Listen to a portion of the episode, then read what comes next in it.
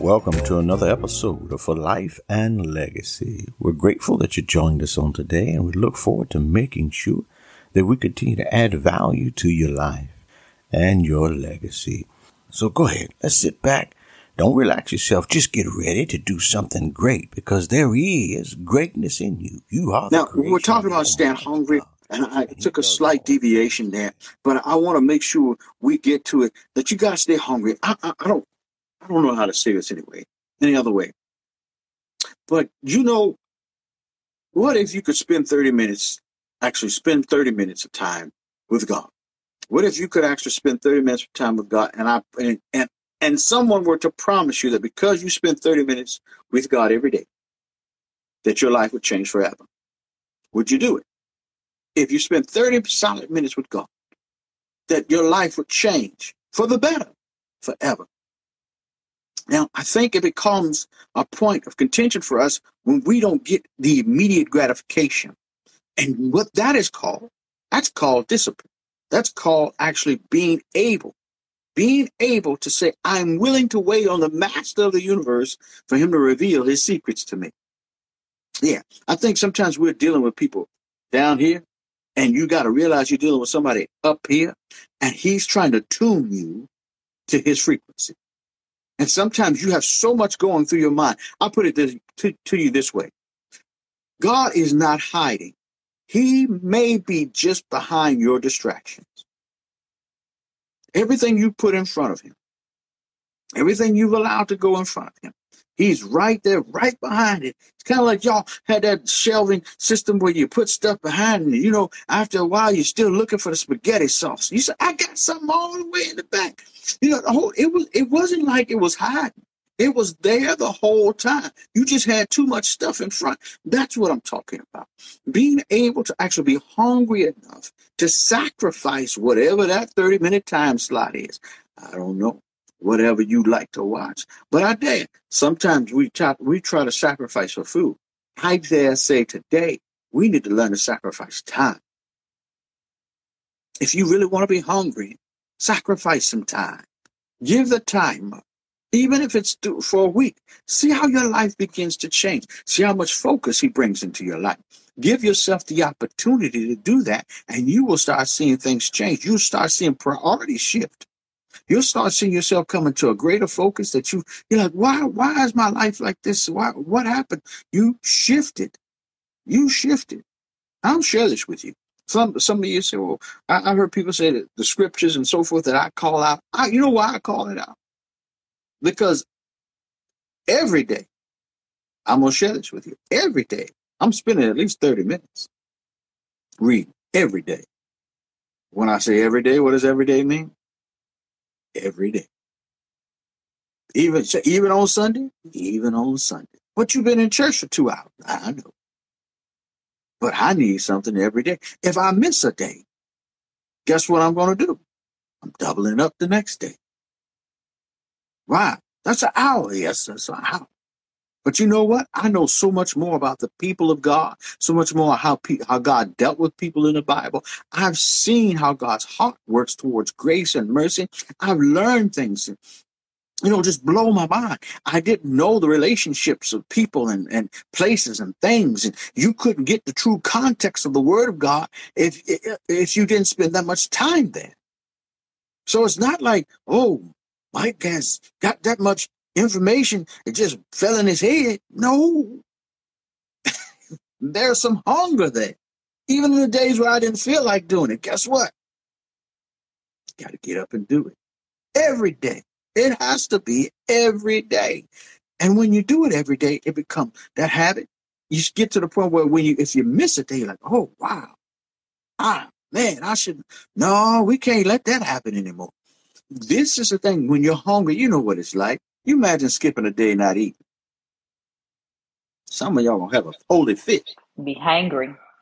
Hangry. That's right. Hangry. hangry. So hangry. So I'm gonna I'm gonna leave some. I'm gonna drop some scriptures in your head real quick because what we're talking about is the work ethic of the believer. Work ethic of the believer. And I think I'm going to go slow on these, and um, I'll give them First Thessalonians, First Thessalonians four, verses eleven through twelve. First Thessalonians four, verses eleven through twelve. Now, what we're talking about here is work ethic, or if some would call it discipline, some would call it uh, the ability to know uh, how to get things done. But First Thessalonians 4, 4 through 12, and we're going to hit a couple of scriptures along the way because I want to make sure this gets in your knower. I want to make sure you say, ah, I didn't know that. Yeah, you're going to know today. And then First Thessalonians 4, 11 through 12, and it reads, And to make it your ambition to lead a quiet life. Make it your what? Ambition to lead a quiet life. You should mind your own business and work with your hands. Now, I don't know if y'all ever, well, it, I'm trying to remember the young lady's name. It's your business. It's your business. I'm trying to remember her name, but uh, you know, she was a comedian at one point. Yes, yes. Yeah. I, I, don't know. Tabitha Brown. That's her name. Yeah, yes, Tabitha Brown. Yes, yes. It's your business. But the Bible her. says, yeah, I do. I do. She's, uh, and you know, uh, her, she's she's still comical. Uh, it's your business, but it, the Bible says to mind your own business. Now I'm gonna tell you why some people aren't successful because you're minding other people's business. You know, you didn't get a license for their business. You, you, they didn't even invite you in the store. They didn't tell you what they were going to sell. They haven't shown you their inventory. But yet and still, you're trying to tell them how to run their business. I'm telling you right now. Yeah, don't mess with your boy. Listen, I'm telling you, you got to realize it's your business. Mind your own business. Work with your hands. Now, I'm not making this up. This is in your Bible. Mind your own business. Work with your own hands and know what's in your store. If you do that, I guarantee you'll be blessed. Because when you focus on your business, nobody else can run you out of business. When you focus on that, I'm telling you, hopefully this is as practical and as true as it's ever going to be. Because there is undoubtedly a gifting and a calling in you that you ought to exercise. But sometimes we get into other people's business and we're not minding our own and we're not working with our own hands. And we could be doing that. And you know what? You could be growing and, and expounding in ways that you've yet to see. Because when God is pleased with you, he'll make even your enemies, even your enemies to work along with you. So I want you to think about that. Mind your own business. I'm First Thessalonians, so that your daily life may win the respect of outsiders, and so that you will not be dependent on anybody. This is in your Bible. I'm not making this up. I don't know if you ever read that, but that's in First Thessalonians 4, 11 through 12. All of that's in there. You can take that home right there. This is what we're talking about, that you might have a reputation, that you might have a reputation of being good at what God has called you to do, that you might have a reputation of being spot on. Can you imagine people? Listen, I'm going to share this with you. People call you according to your value. You don't get you get paid according to your contribution. So sometimes you wonder why does this person get paid so much? Look at what they're contributing. You should focus on and think about how am I contributing? Am I, and matter of fact, am I contributing in a good way? Am I using my gifts, my talents, and my abilities that God has given me for His kingdom or for self gratification? Am I doing it? What's my heart? Where is my heart? And I dare, I dare say, if you get that focus on, there is nothing you will. There is nobody who can equal you because there's no other you. If you can understand that there is no other you, nobody can be a better you than you. So stop trying to get in somebody else's business and stop trying to compare. Listen, comparison is a thief of joy. I'm going to say that again. Comparison is a thief of joy because when you start comparing somebody else's race with your race, then all of a sudden you think, hey, hmm, uh, yeah, I missed the mark. You don't know when God's going to cause you to turn the corner and excel. You don't. Hold on. Watch out. I tell you what, if you believe God for a year, for a year, if you keep hope alive for a year, you keep hope alive for a year. I dare say, if you, even when you meet your, your, your hardest test, and you say, but I still believe God, I still believe God, and you keep working, I guarantee you, you'll see a return. I guarantee you, because God doesn't, God, God loves a cheerful. giver. He loves a cheerful worker. He loves somebody who has a, his heart and his mind focused on believing him for more because God knows that, you know what, there's no range to his power. He never gets empty. You know how we say he pour out? You get yourself a glass of milk, you pour it out. You got to go refill. God never needs to re-refill. Anyway, I'm gonna stop right there. Hallelujah. Uh, y'all get me, get me, get me, get me all stirred up because I, I want to. It's a he's the he is the source. He's not a resource. He's the source. And if he's the source and you tap into the source, then that means you don't grow, go empty either. That is why it says overflow. You have the ability to tap into overflow so that you too can overflow. And I know that if you do tap into overflow, that the things that you want in life, the joys that you should be experiencing, the ability to understand the grace and the mercy of God will overflow into the lives of those who you know, and you will create a new environment for you and your family. Hands down. Hands down, just changing your heart and your mental state. The ability to tap into say, okay, God, I see you in this. Even in the trouble, I see you working the trouble out for my good. Because I understand the scripture says that that will make me, excuse me, you will use my enemies as a footstool. They will become footstools. I needed them to get up. I did. I needed enemies to get up. I needed, they said it's going to make them my footstool. I, I, I, and that's the point. I needed them to get to the next level. I do. And I, I you know, sometimes we say, well, we don't want to deal with that. Challenges elevate you. Challenges bring the best out of you. Matter of fact, challenges help you reveal, help you see who God is, where you end and where He begins. Challenges will pull you to a place where you never thought you'd be. And you will look around and say, I never thought this would be it for me. But God is faithful. He's still faithful still. So I'm going to tell you today, you got to say, the challenge is meant for me. The challenge is there for me. And God has already planned. Listen, I'm going to say this. If God has already planned my victory, that means he already has a strategy against the enemy. Oh, I want you to think about it. If God has planned, he's guaranteed my victory, then anytime you see an enemy, you say, all right, all right, God's got a plan for you. God's got a plan for you. I, I don't know how or way. I, I don't see it, but I know He has it. So I guess what I need to do is get with Him. Can you say that one more time, please? God has already guaranteed my victory.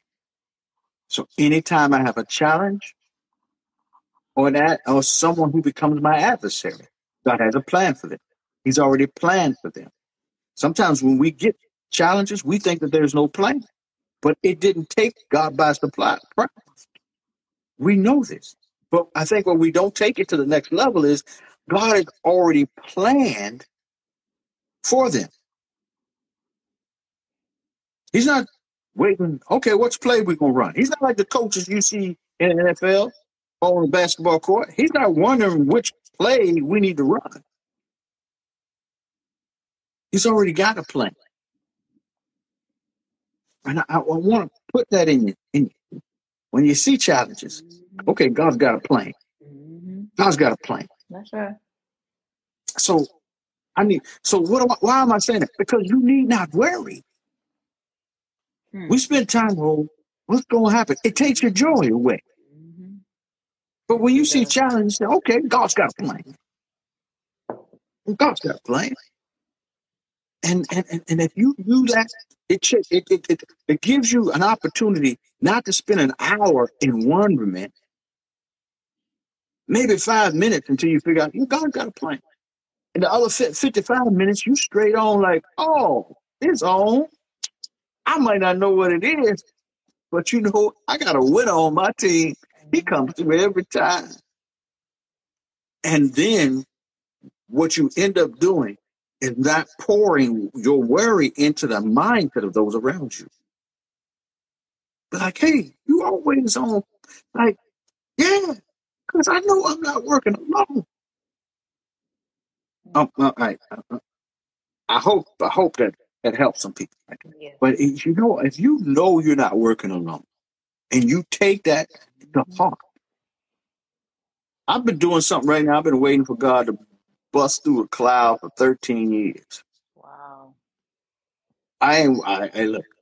I, I have I have come to the conclusion that the day is coming, and I am closer to that day than when I first started. Yes. And I don't know how it's going to happen, but I know, I know, as sure as I'm sitting here, that it's going to happen. Yes. And I know the challenge that is before me, even the challenge that just ran through my mind while I'm talking to you, that He has a plan. Hmm. He has a plan for me. And I'm going to trust Him for that plan. Yes. I'm going to trust Him for that plan. I'm going to do this because I know I told you how long we are going to be. I'm going to give you this scripture right here uh, Titus 2, 7 through 8. Titus 2, 7 through 8. Titus 2, 7 through 8. I'm going to do this and I'm going to read it. We're going to get out of here. Titus 2, 7 through 8. In everything, set them an example by doing what is good. In your teaching, show integrity, seriousness, and soundness of speech that cannot be condemned, so that those who oppose you may be ashamed because they have nothing bad to say about you. Right? This is talking about your work ethic, your ability to get it. They won't say that you were lazy, that you were sitting on the sidelines, that they can't depend on you. You speak well, they speak well of you. Why? Because you have a mindset of Christ. Titus 2, 7 through 8. I want to leave that with you. I know we got to go, but I, I got some more. I'm going to pull it out, uh, and I think I'm just going to publish this and just make it a, a, a, a, um, a working document. Uh, but it's called, the whole document is called Bless the Works of My. Is that on themichaelcoleman.org? It will be by the end of this week. Okay, because I pinned It that. will be. By, So yeah, it will be by the end of this week. We're gonna. It's it's a it's a it's almost like a dossier right now. It's about about five pages. It goes through everything from work ethic to poor work ethics to God's will to your authority to the commitment, uh, how to remove barriers. At least a little snippet on removing barriers. But there are things that I believe the church has, to some degree, uh, have chosen to believe, and and, and they're not necessarily true. Uh, they're not true, and, and for that reason, we don't take the actions that we ought to as Mhm. believers. We don't move forward like we ought to. We sit back and we wait on God when God has empowered us to execute His will. Right? And believe me, God's not playing catch up. He's far ahead. Hmm. It's not like He didn't know what you were thinking. Right? So, matter of fact, I believe His plans are so much better than yours. That's why you need to spend the time. Let's pray. Father, we thank you for your love, your grace, your mercy. We thank you for being good to us all the day long, for being a God that will keep your promises and keep your word, for allowing us to share this word with your people, Lord.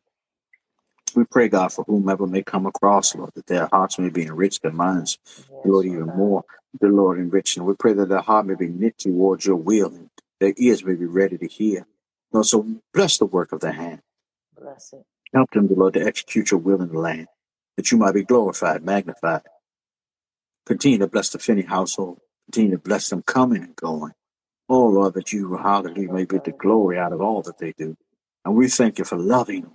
We thank you for your grace, for your mercy. Yes, We thank you more and more, God, for the blood that was shed that we might have a right to that grace. So, Mhm. God, you've done it all for us. Let us learn, dear Lord, to return it all to you. In Jesus' name we pray. In If you Jesus' believe it, name. say amen. Amen. Amen. We love y'all. God bless you. Uh, we have right here a prayer for procrastination. Okay, let's do this. hmm Father, we pray. We pray for the heart, honestly.